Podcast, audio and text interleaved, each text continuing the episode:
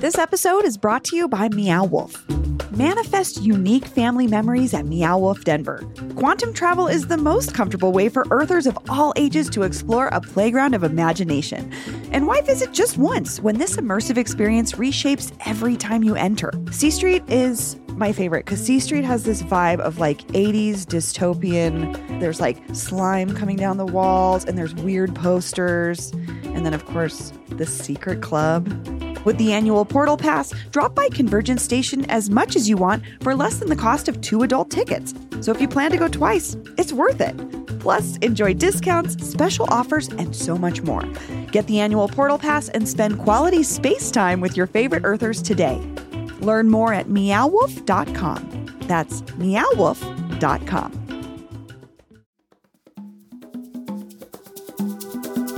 Today on CityCast Denver, he really didn't want to do it. But after Congress failed to pass immigration reform last week, Mayor Mike Johnston announced budget cuts on Friday to the Department of Parks and Recreation and the DMV. Will these cuts ratchet up tensions around the migrant crisis?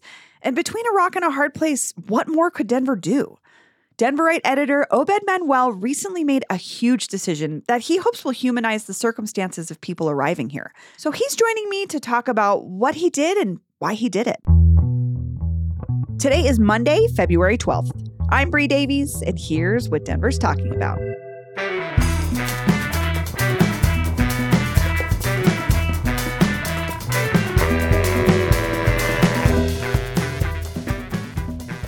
Obed Manuel, welcome to CityCast Denver. Yeah, thank you. I I expected to be on here sooner than this, to be honest with you. I know. I feel like there's so many journalists in the city that we want to talk to. So I'm glad that you were excited to be here.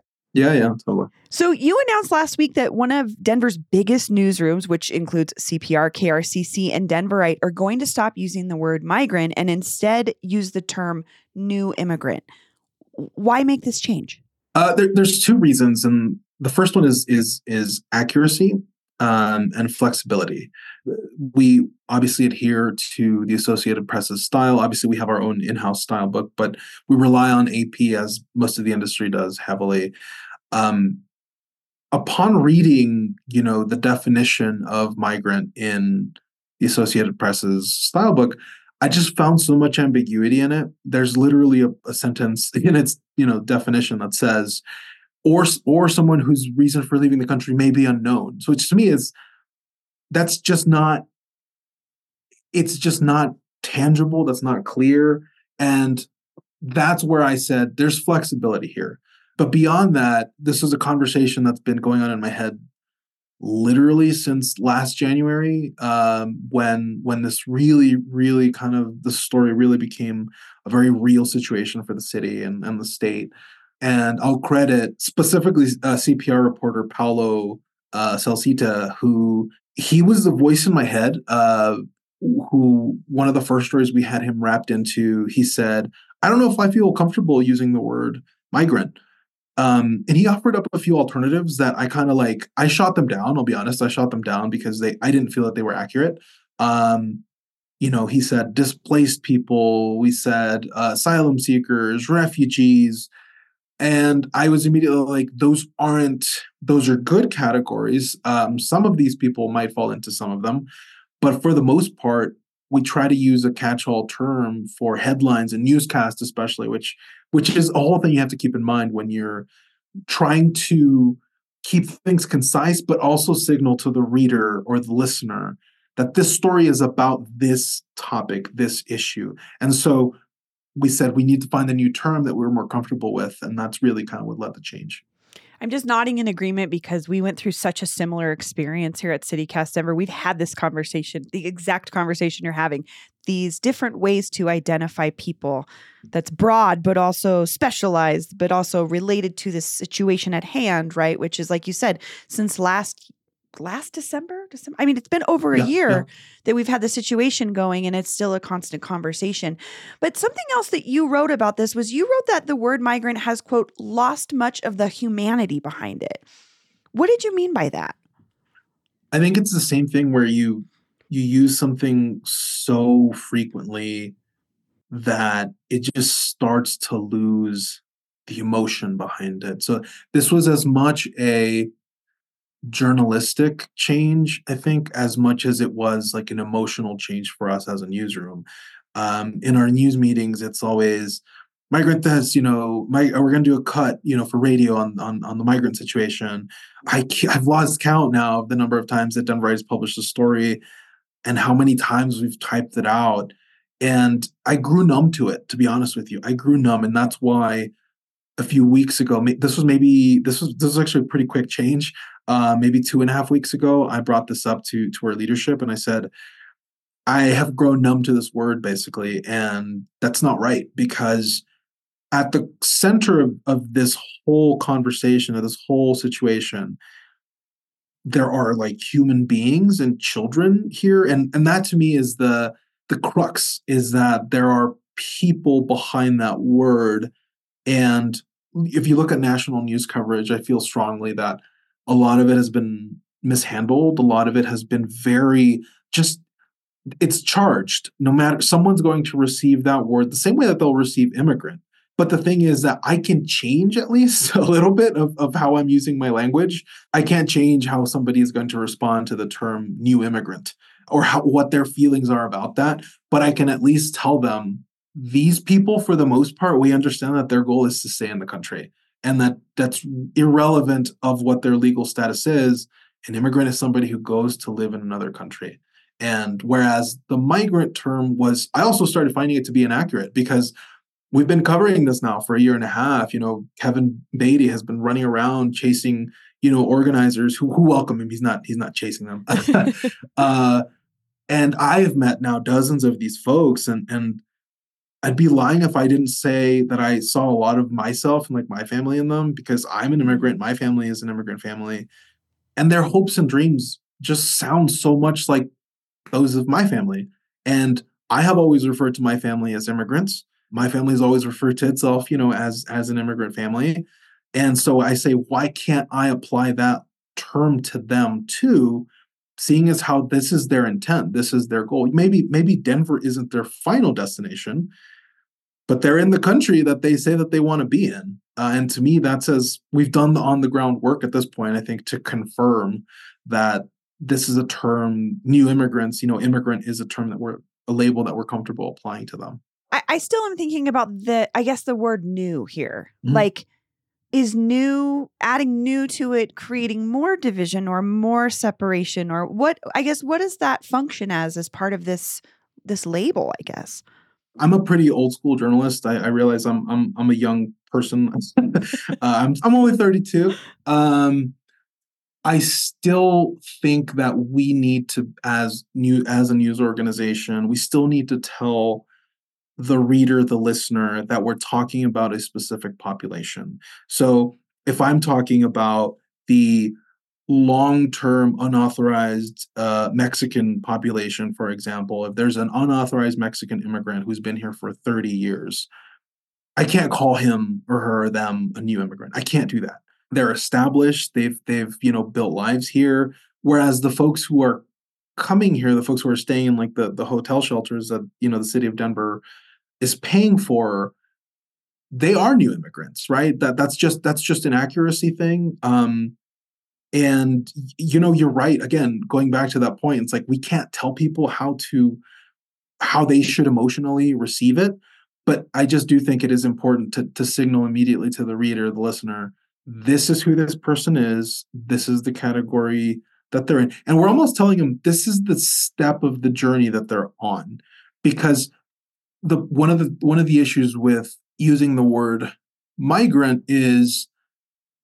it it connotes um, this idea that somebody is on the move constantly transitory, moving transitory yeah.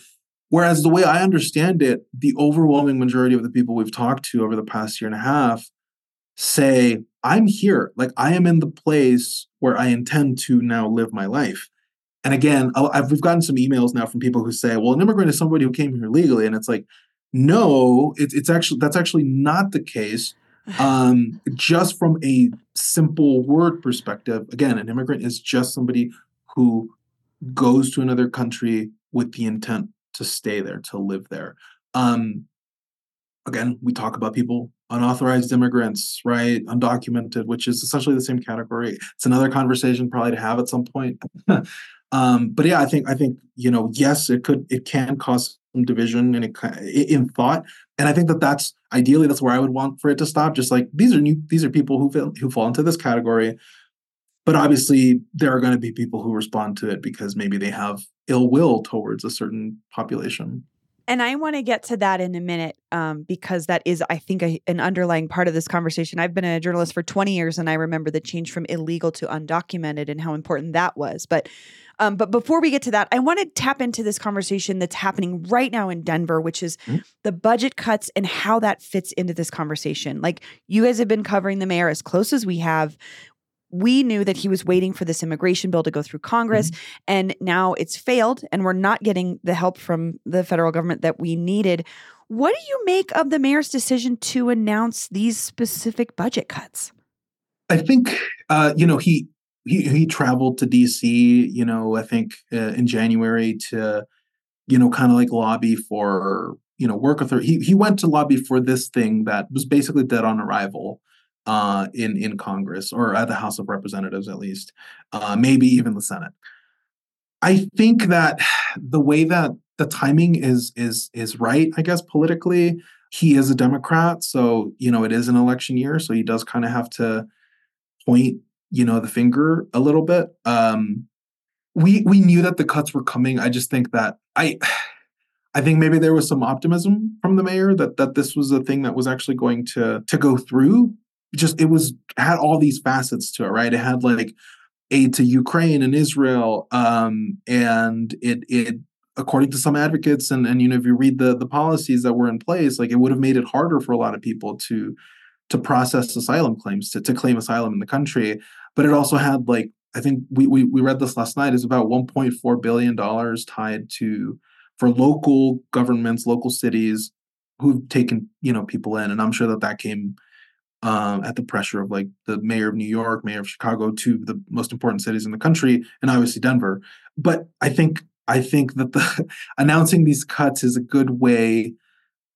It, it almost maybe serves as an explanation. Um, maybe he was optimistic that this was going to pass. Maybe he was optimistic that that Congress was going to get its act together and, and provide this funding. Um, whether you think that's a little blind optimism or not, you know that that's up to you as a listener. But it, I think it's just the timing, I guess, kind of works out for him. And that means we will need all of us to step up. We're going to need more of our corporate partners to step in and provide more summer internships for young people who might not be working for the city. All of the spirit of people who have helped provide services to migrants all around the city, we want your support and engagement too to provide services to our own community as we try to fill in the gaps uh, because we believe we can get through this, we can get through it successfully. It will just take all of us uh, to work together and we'll work with the spirit of service the city has shown uh, so courageously to date that we'll need over the months ahead. I find interesting is um, it's been looming. Budgets will be cut. We don't know what that looks like mm-hmm. as a Denverite, but now we kind of know, right? The, these cuts include the DMV stopping in person registration re- renewals and Parks and Rec reducing summer programming and, and not even like planting flower beds in our parks. Uh, now that these things are clearer, how do you think Denverites are going to respond to this situation? It's hard to gauge. I mean, it's hard to know how people are going to respond. Part of our mission with Denverite, obviously, is to tell people tangibly what's happening with their city, what's changing, how this thing is going to affect you. And I've made this point in the newsroom before. It was like we, despite our efforts to try and you know tell very human stories, we still have to tell people how spending on this population and on other things in the city, right? There's other factors here, as we noted in our story. There's a uh, millions of dollars in, sh- in tax shortfall that that um, was expected, um, or is at least calculated in. So it's like there's there's a lot of facets, but at the same time, there's an elephant in the room here. And I grew up, I grew up reading news coverage like that had the word illegal alien, illegal immigrant, illegals, and I'm sure that those sentiments, those public sentiments, will be factors here too. That's I think that that's where I'll leave that. but I think also you you have made this proactive change as a newsroom that you hope will get people to think differently. One of the reasons why I got into journalism is because I always thought that if I told enough stories about people who looked like me, maybe people's minds would change. Maybe people would be a little bit more accepting. Over the past, you know, almost 10 years that I've been in the industry, I'd be hard pressed to say that that has changed. But my my optimism has not changed. Ooh, sorry. Um okay, you can take a moment. I still feel like if I tell the story, or if we as an outlet, as a team, tell the story of a clown who made his way through five, six countries and crossed an incredibly dangerous jungle and was making, I'll say it, white children smile at Stanley Marketplace, where many affluent families spend their weekends. I still believe that that makes a difference. And so if I refer to Yupi the Clown as a new immigrant, then I'm just telling his story, um, regardless of what his kind of like legal category, legal status is. He's doing it. Like he's being a new immigrant right in front of your children. And I think that that's like a, that's what's great about journalism is that you get to keep doing this. I get to keep doing this. Mm-hmm. so I'll be honest with you. After you guys made the change, I'm like surfing social media just hearing what are people saying about this, right? And I'm I'm paraphrasing others' comments, but I definitely saw posts that were like, you can call illegals whatever you want, but they're still illegals. Like, you know what I'm getting at? Like, you can't impose humanity on someone who's who's making those comments. But what do you think? What do you think about that when you see that versus the work that you're doing? I see it against the work, um, but I also see it against the life I've lived that is language that I have heard my entire life. And it's been lobbed at me, it's been lobbed at my family. It's been lobbed it's been lobbed at my friends, it's been lobbed at, you know, my entire neighborhood in Dallas. To get really nerdy, it's there's a scene I always think about in in Game of Thrones where um, Tyrion Lannister is telling Jon Snow, it's like first season, he tells him, you know, don't let the world, you know, make you feel bad for what you are. If you wear it like a badge of honor, it's like it could never be used against you. And so I think that just accepting the label of immigrant as somebody who here and like immigrant life is very hard. I'm not saying it's my responsibility to make that easier for people, especially the people who are arriving here, because that's that's not what I do. But I can at least be honest with the public about what these people are going through. And what they are going through is they are trying to start their lives in the United States as new immigrants. So before I let you go, I just want to come back to this conversation about the mayor and Denver in this moment that we're in. Um, thinking about what comes next, uh, we've talked to the mayor about some innovative legal strategies he could employ, um, but that would require the city to take on some serious liability when we talk about, you know, maybe employing uh, many of these folks. Um, the mayor could himself risk prison time by doing that. But I, I just wonder, as someone that's been covering this, how far do you think he's willing to take this this fight? Oof, that's I think that's the million dollar question. He's seen already what the inaction is at the federal level. If you ask any immigration advocate, like reform that helps people who have been in the country for a long time now has failed time and time again at Congress and we asked this of, of Senator Bennet when we had him on on on Colorado Matters. It's we're seeing you know Republican politicians really push the limits of what states can do on immigration, and so I guess I think that that you're right. I think that that's a fair question to to consider. Is is there anything that Democratic you know politicians, Democratic elected officials are willing to do? I mean, I think I think time will tell. I, I don't know I think objectively, this is a hard situation. We've felt stretched the past year and a half as an as a news unit, Denverite has, and it's just the kind of thing that we're feeling that pressure, and we're trying to figure out how do we cover this? What do we do? And so it's like, if a language change for us is an is considered an extreme, it's like you do then have to ponder like what what does an elected official with you know spending power do? And I think you saw that today. It's like he's got he's got a balance and we obviously we're going to keep asking questions of him but you don't want you also don't want to be unfair to him like he's he's he's balancing a lot like it, it, it is his job right ultimately whatever fails whatever fails in the city, right? Like from an optics perspective, is his fault uh, as far as a lot of voters go.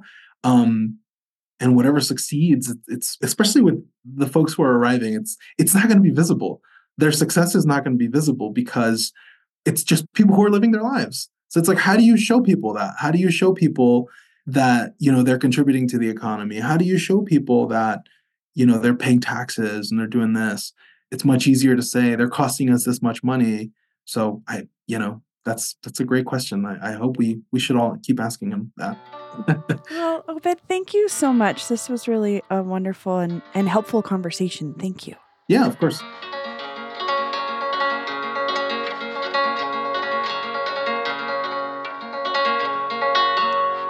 So you might be wondering at this point what we at CityCast Denver are going to be mm. saying going forward migrants or new immigrants. And to be honest, we don't know yet. We want to hear from you. What do you think is the best term? One of those two or something else entirely? Leave us a voicemail or send us a text on the Humanitarian Style Guide hotline at 720 500 5418. Again, make your voice heard at 720 500 5418. That's all for today here on CityCast Denver. If you enjoyed this show, why not take a minute to tell your congressperson about us? Rate the show wherever you get your podcasts and subscribe to our morning newsletter and learn more about us at denver.citycast.fm. We'll be back tomorrow morning with more news from around the city. Bye bye.